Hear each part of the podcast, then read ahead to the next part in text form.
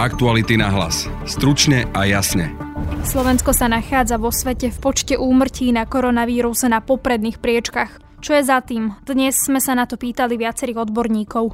Budete počuť genetika Tomáša Semeša. Určite za to môže do istej miery aj to rozšírenie toho britského kmeňa, ale druhá vec je, že to rozšírenie sme pravdepodobne umožnili tým, že ten lockdown proste nebol skutočným lockdownom. Lekára Petra Vysolajského. To je tiež pomerne zvláštne, že my e, naozaj miniame obrovské peniaze na diagnostiku a hľadanie všetkých pozitívnych ale keď ho už zistíme, že niekto je pozitívny, tak nás v podstate vôbec nezaujíma. Sociológa Roberta Klobuckého.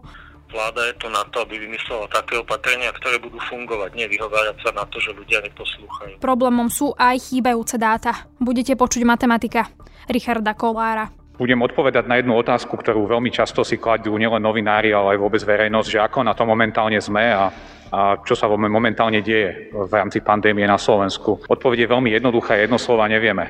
Druhou témou dnešného podcastu je vila väzobne stíhaného Františka Imreceho. Budete počuť investigatívneho novinára Martina Turčeka. Samotné jeho majetkové priznanie nám naznačuje, že si na to zarobiť nemohol. Počúvate podcast Aktuality na hlas. Moje meno je Denisa Hopková. Našu krajinu môžeme nájsť na čele celosvetového rebríčka úmrtí na milión obyvateľov za posledných 7 dní. Slovensko prekročilo hranicu 6000 úmrtí na COVID-19. Prečo je to tak? Túto otázku som sa dnes pýtala viacerých odborníkov. Vypočujte si, čo za tým vidí Tomáš Semeš, genetik a molekulárny biológ z Vedeckého parku Univerzity Komenského. Určite za to môže do istej miery aj to rozšírenie toho britského kmeňa. Ale druhá vec je, že to rozšírenie sme pravdepodobne umožnili tým, že ten lockdown proste nebol skutočným lockdownom. Nebolo to tak, že ľudia zostali doma domácnosti a vychádzali len tí, čo museli, ale proste bol dosť uvoľnený ten lockdown a samozrejme mali sme sviatky, kedy aj tie kritéria, ktoré boli nastavené, vlastne mnohí ani neúplne dodržovali. Čiže to, že napríklad teraz máme, ak tomu teda dobre rozumiem, tie počty napríklad úmrtí a tých prípadov, podľa vás je za tým aj britský variant, lenže v tom decembri sme my ako keby dovolili to, aby sa nám tu nejakým spôsobom rozšíril, pretože sme nemali tvrdý lockdown. A v podstate tie umrtia samozrejme môžeme do istej miery prisúdiť naozaj tomu britskému kmeňu, o ktorom už teraz vieme, že má vyššiu umrtnosť, predovšetkým v tej skupine rizikových, tých starých ľudí.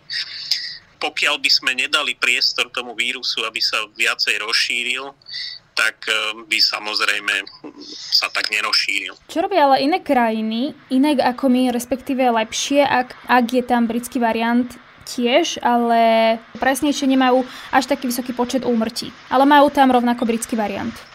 No je to o tom, že lepšie zvládajú testovanie, trasovanie, a samozrejme majú aj prísnejšie pravidla lockdown. Aj to ich dodržiavanie je lepšie kontrolované. Čo by sme teda podľa vás mali v tejto chvíli, v týchto dňoch, týždňoch urobiť, aby sme zvrátili to, čo vidíme teraz? Tak v prvom rade potrebujeme dať priestor nemocniciam a poskytovateľom zdravotnej starostlivosti, aby sa trošku aj oni zregenerovali, spametali, pretože momentálne máme plné nemocnice. Samozrejme, keď, keď sú plné nemocnice, aj to prispieva k tomu, že mm, tá liečba nie je dostatočne efektívna a samozrejme to, to potom vedie k väčšiemu množstvu úmrtí. To, čo je dôležité, je teraz opatreniami znížiť počet hospitalizovaných ľudí, čiže v podstate asi v súčasnosti, keďže nemáme dostatok eh, očkovacích látok, tak, tak nám zostáva jedine ten efektívnejší lockdown. No a potom samozrejme eh, zefektívneť očkovanie. Lebo ty, vy hovoríte, že dodržovať, respektíve mať nejaký lockdown a podobne, ten, ale už máme teraz nejaké to obdobie a vidíme, že to proste ako keby nestačí, respektíve mnohí hovoria, že sa to nedodržiava.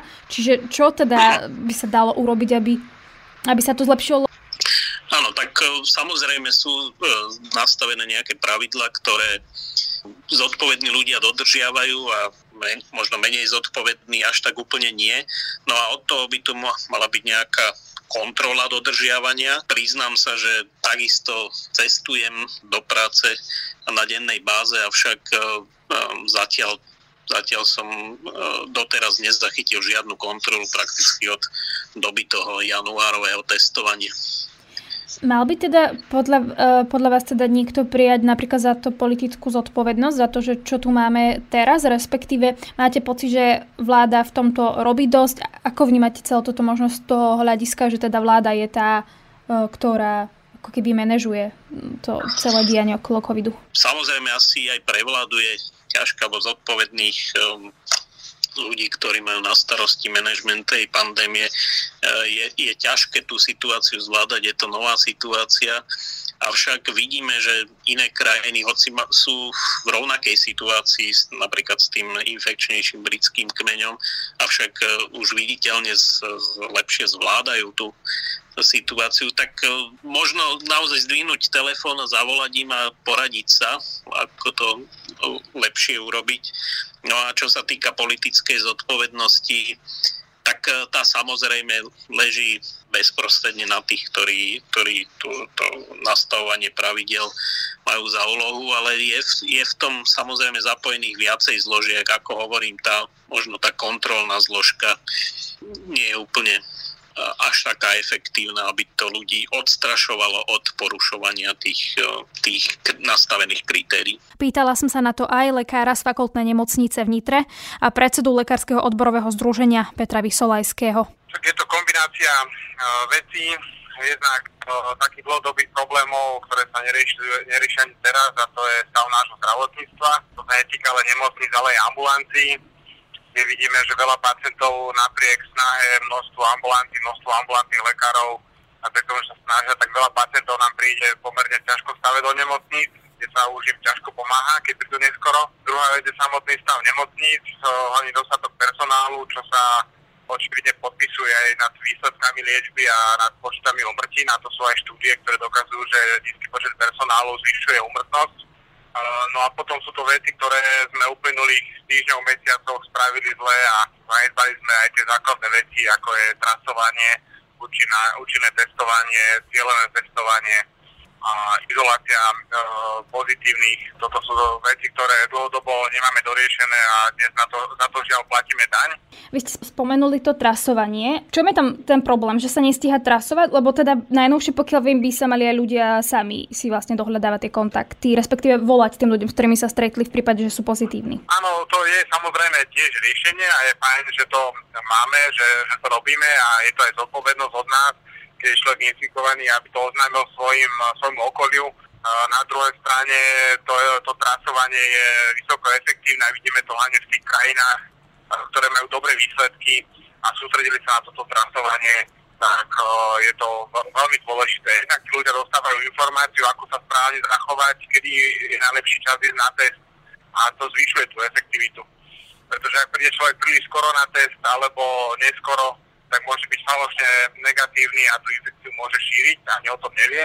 Takže toto je dobré, aby na tým bol dohľad a poriadok. A trasovanie je teraz extrémne dôležité a malo by to byť absolútna priorita, hlavne pri výskyte nových mutácií.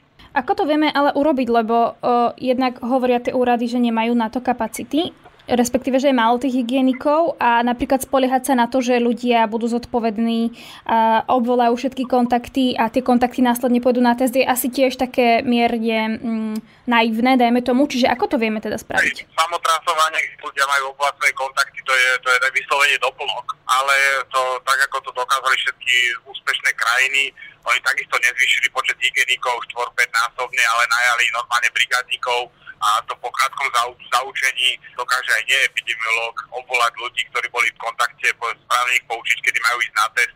Je na škodu veci, keď sa to my tvárime, že to dokáže len epidemiolog. Ani v Nemecku to nerobia epidemiologovia, v Írsku a všetkých týchto úspešných krajinách kde dobre funguje trasovanie, to robia zaškolení brigádnici, funguje to výborne. Spomenuli sme si teda uh, to trasovanie a vy ste spomenuli to zahraničie. V tej súvislosti mi teda napadla otázka, že čo okrem teda ešte toho trasovania v tom zahraničí robia inak, že uh, niekde majú, nemajú také vysoké počty umrtí ako napríklad my. No, spomínal som to zdravotníctvo, čo je teda vec, ktorú vieme dlhodobo, upozorňujeme na to roky a žiaľ dnes na ten stav zdravotníctva neriešime ho doplácame. My tu máme obrovské debaty ľudí, kde sa hádame o ivermektíne a či pár tisícový liek remdesivir máme nakúpiť a v akých množstvách a vôbec nepozeráme, aké, aké je ten efekt, ale už zabezpečiť viacej sestier, dať plat mzdu sestry, ktorá je ďaleko efektívnejšia v tejto situácii, tak to už nikoho netrapí.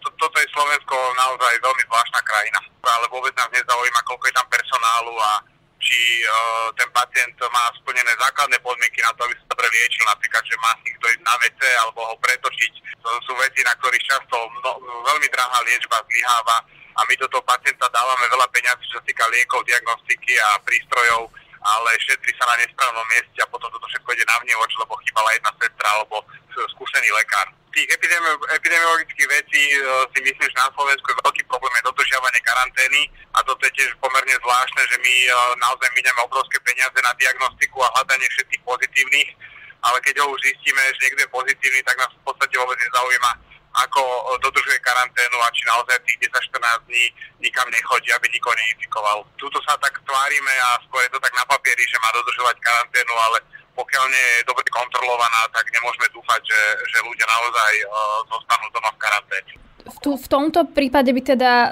nejakým spôsobom zlyháva minister vnútra, respektíve proste niekto, že to nevie teda kontrolovať tú karanténu, respektíve do, dokážu to oni iba skontrolovať? Oficiálne kontrola karantény je na pleciach regionálnych úradov verejného zdravotníctva, čo sme pred pár minútami hovorili, ako nestíhajú.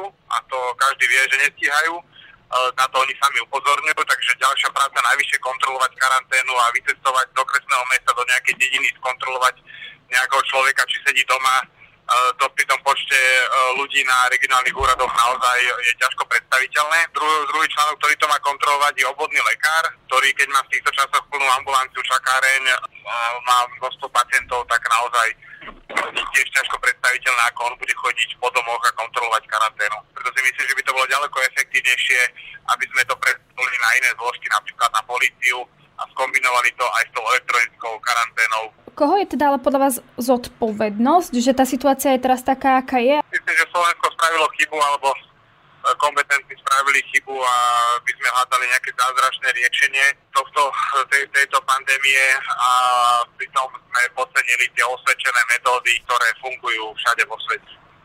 Mal by teda za to niekto aj prijať podľa vás politickú zodpovednosť? Toto neprislúcha mne nejako hodnotiť. Určite si viem predstaviť lepšie manažovanie pandémie.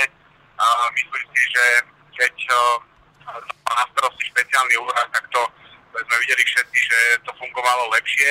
Ja myslím, že minister zdravotníctva, hlavne toho slovenského, má čo robiť samotným zdravotníctvom a nemôžeme sa tváriť, že minister zdravotníctva dokáže riešiť uh, aj zdravotníctvo, aj pandémiu, aj očkovanie. Toto rozhodnutie presunúť to všetko na ministerstvo zdravotníctva nebolo správne. Čo teda by sme mali v týchto dňoch, uh, týždňoch spraviť, aby sme tú situáciu zvládli a nezhoršovala sa? Respektíve, čo by mala vláda uh, nariadiť, spraviť? Myslím si, že keď uh, zabránime poklese dôvere občanov, čo je najdôležitejšie opatrenie, uh, dôvera občanov, ak tomuto zabránime a presvedčíme ich, že ten lockdown naozaj treba dodržať, a prípadne sprísnime kontrolu lockdownových opatrení a vydržíme v tomto stave, tak e, by to mohlo priniesť e, výsledky, aj zlepšenie. E, celkovo si myslím, že tá situácia by sa mohla začať zlepšovať, ale no, od tohto nie je zrazu o kritiku nejakých ľudí, čo spravili, nespravili.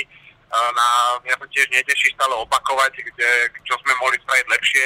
Ja si myslím, že základ je priznať si chyby, čo sme nerobili dobre, lebo len vtedy to vieme napraviť Takže očakával by som aj od kompetentných od vlády, aby si k tomu sadla, prehodnotila, čo sa kde ude chyby a priznali sme si to a konečne napravili. Keď hovoríte, že by sme mali zvýšiť dôveru ľudí vo vládu, respektíve dôveru ľudí, aby dodržiavali tie opatrenia. Akým spôsobom teda? Doteraz vidíme, že to nefunguje. Čo, čo by bol ten uh, moment, kedy by to začalo fungovať?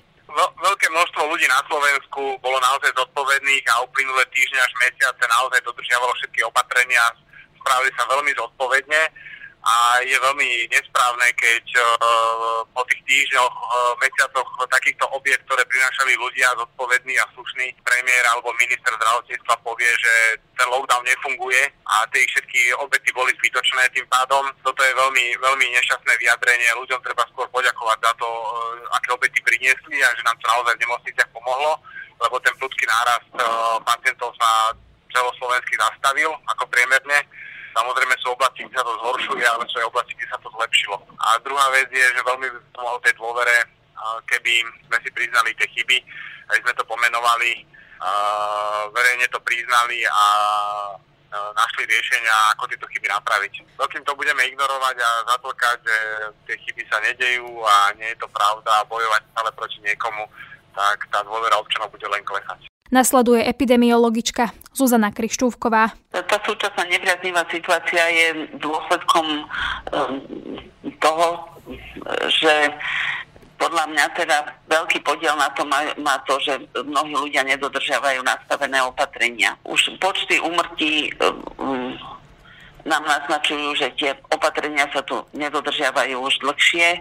Možno, že niektorí sa v nich strácajú, niektorí ich nechcú vnímať. Tá pandémia trvá naozaj dlho. Tak je to podľa vás tak, že uh, situáciu môže spôsobiť aj to, že ľudia nedodržiavajú opatrenia. Nie je to teda chybou napríklad teda ministra vnútra alebo proste vlády, že nie sú schopní keby kontrolovať to dodržovanie opatrení? Lebo... Určite nie je v kompetencii žiadneho ministra kontrolovať každého, či dodržuje opatrenia.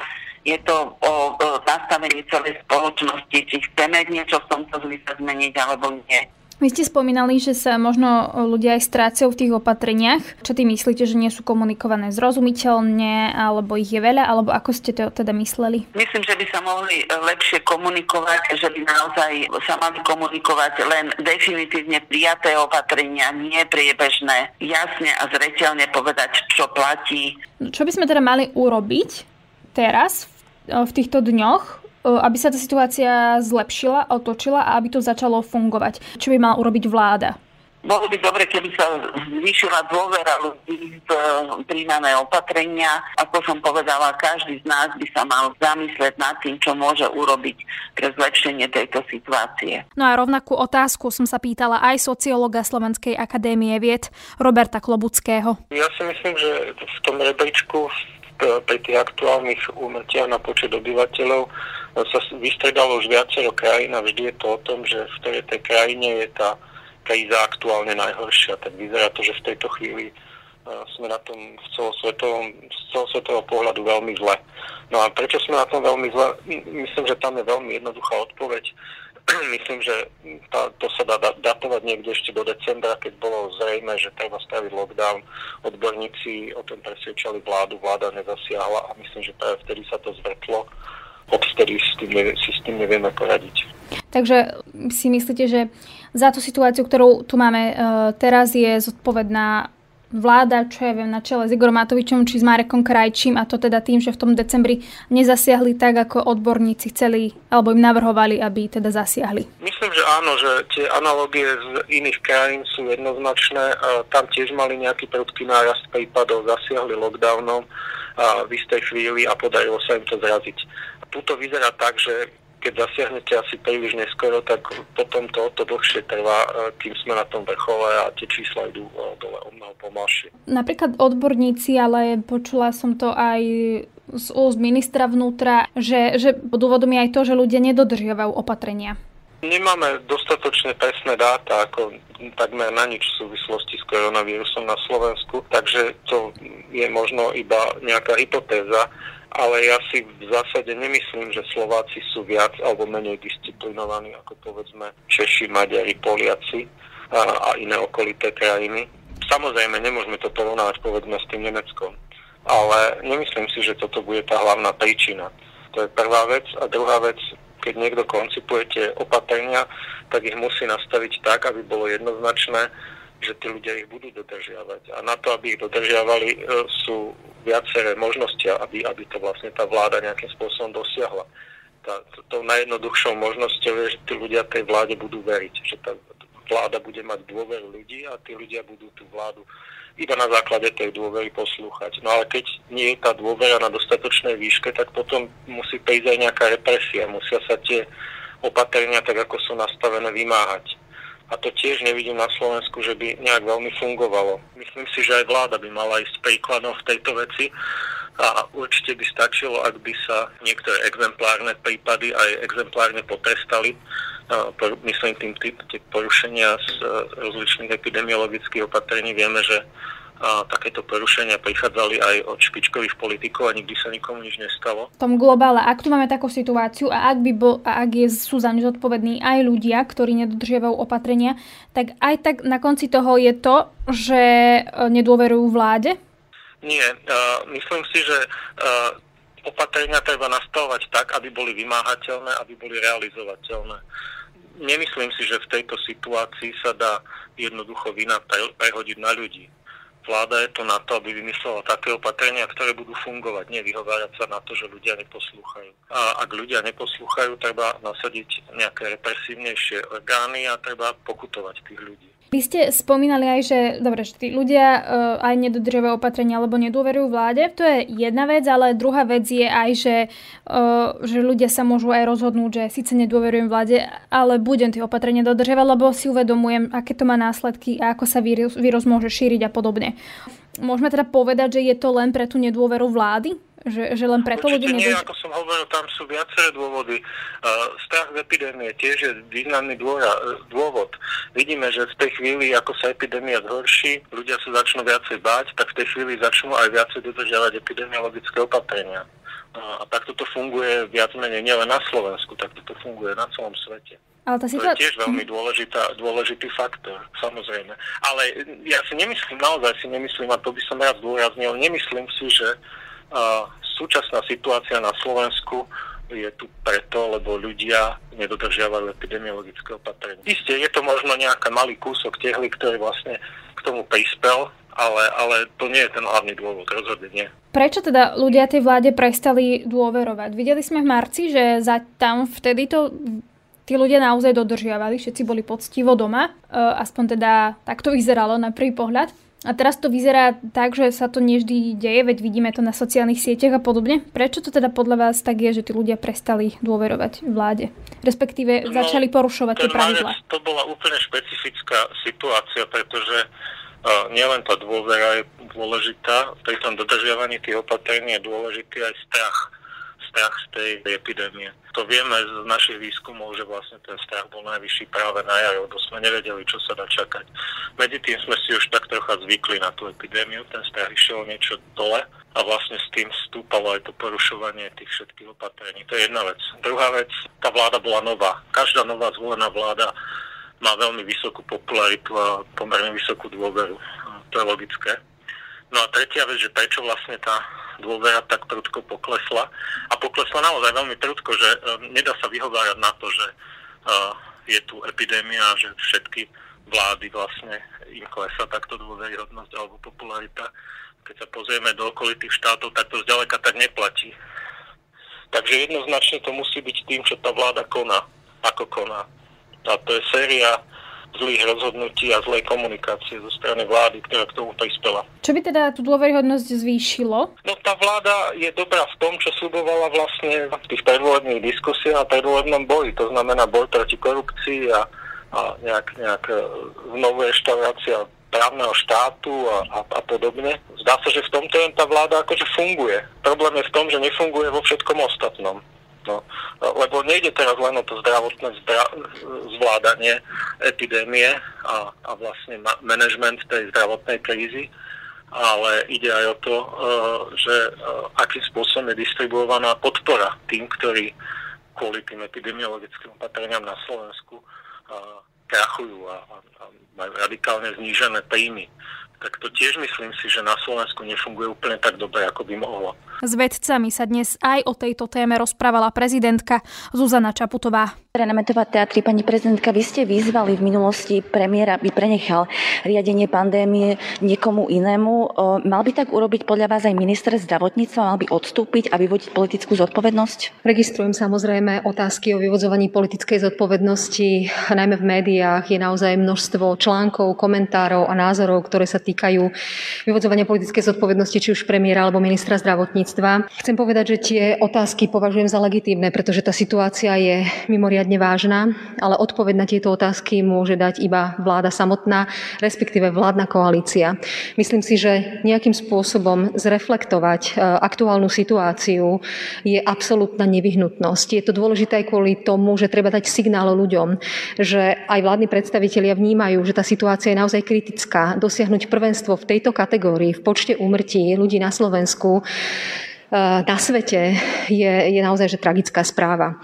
Ja som sa už dlhšie alebo dávnejšie vyjadrila o tom, že je potrebná zmena štýlu vládnutia. Akú podobu eh, tá zmena bude mať, to už nechám naozaj na vláde. Či to, bude, či to budú opatrenia, ktoré budú dôslednejšie vymáhané, dôslednejšie nasmerované, či to bude presnejší zber dát, aby to, čo tu eh, odznelo, x krát neviem a nevieme, nevieme, alebo nemáme dáta, nemáme dobrý manažment tej pandémie, aby sme sa z tohto bodu uh, posunuli ďalej. No a matematik Richard Kolár na tlačovej konferencii uviedol, že nám chýbajú potrebné dáta. Budem odpovedať na jednu otázku, ktorú veľmi často si kladú nielen novinári, ale aj vôbec verejnosť, že ako na to momentálne sme a a čo sa momentálne deje v rámci pandémie na Slovensku. Odpoveď je veľmi jednoduchá, jedno slova nevieme. V skutočnosti nevieme a skúsim zhrnúť, čo všetko nevieme. Takže chýbajú nám absolútne kľúčové dáta, aby sme vedeli vyhodnotiť eh, aj efekt našich opatrení, aj to, v akom momentálne epidemickom stave sme. Netušíme, koľko ľudí prichádza eh, do nemocníc ako noví pacienti, netušíme, koľko ich odchádza. Nevieme teda posúdiť, eh, aký, čo vlastne spôsobuje nárast počtu hospitalizácií, ktorý pozorujeme. Nevieme to ani v umelých púcnych ventiláciách, pretože ani tam tie čísla, ktoré existujú, nesedia to znamená, že príchody, keď odpočítate príchody a odchody, nedostanete ten počet, ktorý máme momentálne. Nepoznáme vek hospitalizovaných, nevieme teda všeobecne, čo sa deje. Nevieme, koľko nozokomiálnych infekcií v nemocniciach vzniká. Nevieme, koľko pacienti sú prekladaní z nemocniciach z necovidových na covidové oddelenia. Nemáme informácie o trasovaní. Nevieme presne, koľko bolo vytrasovaných ľudí, koľko boli potom indikovaní ako ako pozitívny, nevieme, koľko z tých trasovaných skončilo v nemocniciach, nevieme, akú efektivitu má naše trasovanie. Z regionálnych úradov verejného zdravotníctva sme sa stále nedozvedeli, kde sa nakazujú slovenskí občania. Nevieme, či je bezpečné ísť do obchodu, nevieme, či je bezpečné cestovať MHD, nevieme, kde sa koľko ľudí infikovalo a takéto čísla nevykazujeme. Nedozvedeli sme sa ani, ako dopadlo otvorenie škôl minulý týždeň, koľké boli zatvorené. Nevieme, koľko ľudí, ktorí prechádzali hraničné priechody alebo ktorých krajín prichádza, je potom pozitívnych a hospitalizovaných. Keď aplikujeme COVID automat, netušíme, ako sú vyhodnocované parametre, ktoré zbierame.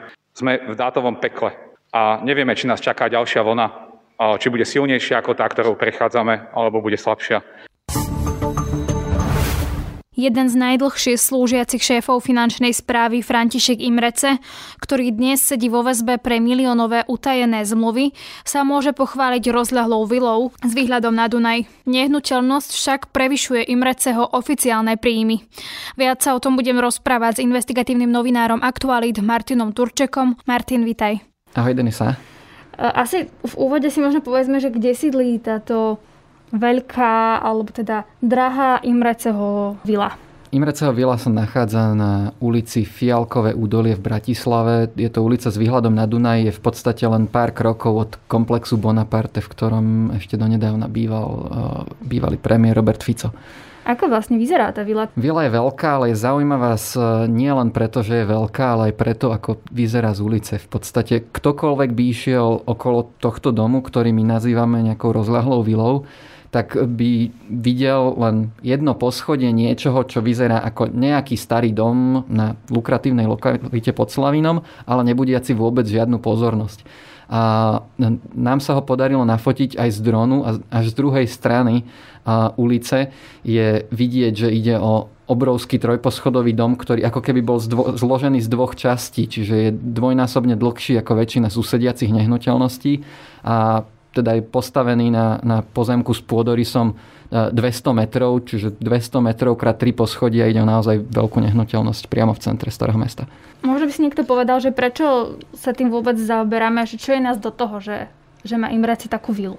To je dobrá otázka. Dokonca e, som počul aj názory, že Imrece, keďže predtým, ako prišiel do verejnej funkcie, bol šéfom významnej IT firmy SAP, predtým pracoval ako IT manažer v Telekome, tak prečo by takýto manažer nemohol mať aj významný majetok? Že to nie je úplne typický štátny funkcionár, ktorým kontrolujeme majetky, či má byť za 200 alebo 300 tisíc eur, či si na to mohol zarobiť.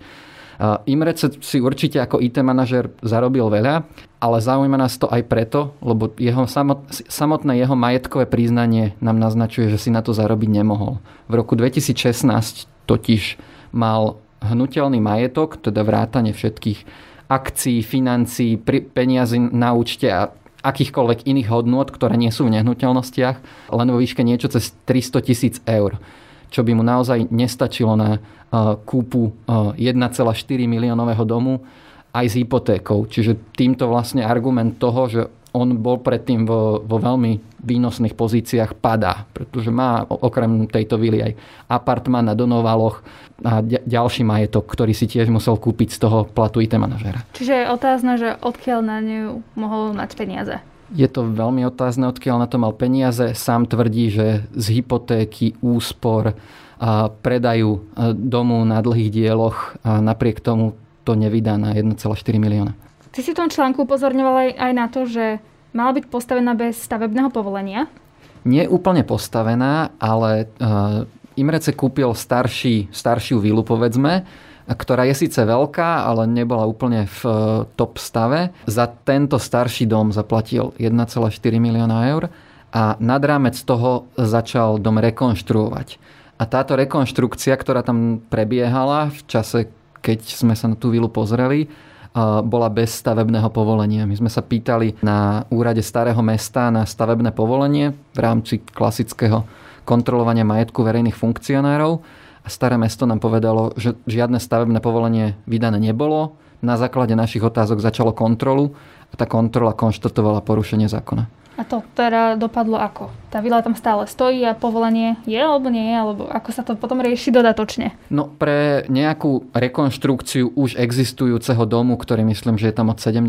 rokov alebo odkedy by určite nešli strhávať tú nehnuteľnosť, pravdepodobne e, bola udelená nejaká pokuta to však nie je verejné, keďže pokuta z, zo stavebného konania sa udáva v správnom konaní a to nie je verejná informácia. Akože asi viem, že odpoveď nebudeš mať, ale teda odkiaľ mohol mať Imrece teda tie peniaze, ak hovorí, že z toho platu a majetkového priznania vychádza, že proste si to nemohol dovoliť. Imrece vždy tvrdil, že mu na to stačil predaj domu na dlhých dieloch, hypotéka a úspory. Už ďalej neodpovedal na otázku, čím úspory klesli oproti tomu roku 2016, keď to malo byť všetko zhruba cez 300 tisíc eur.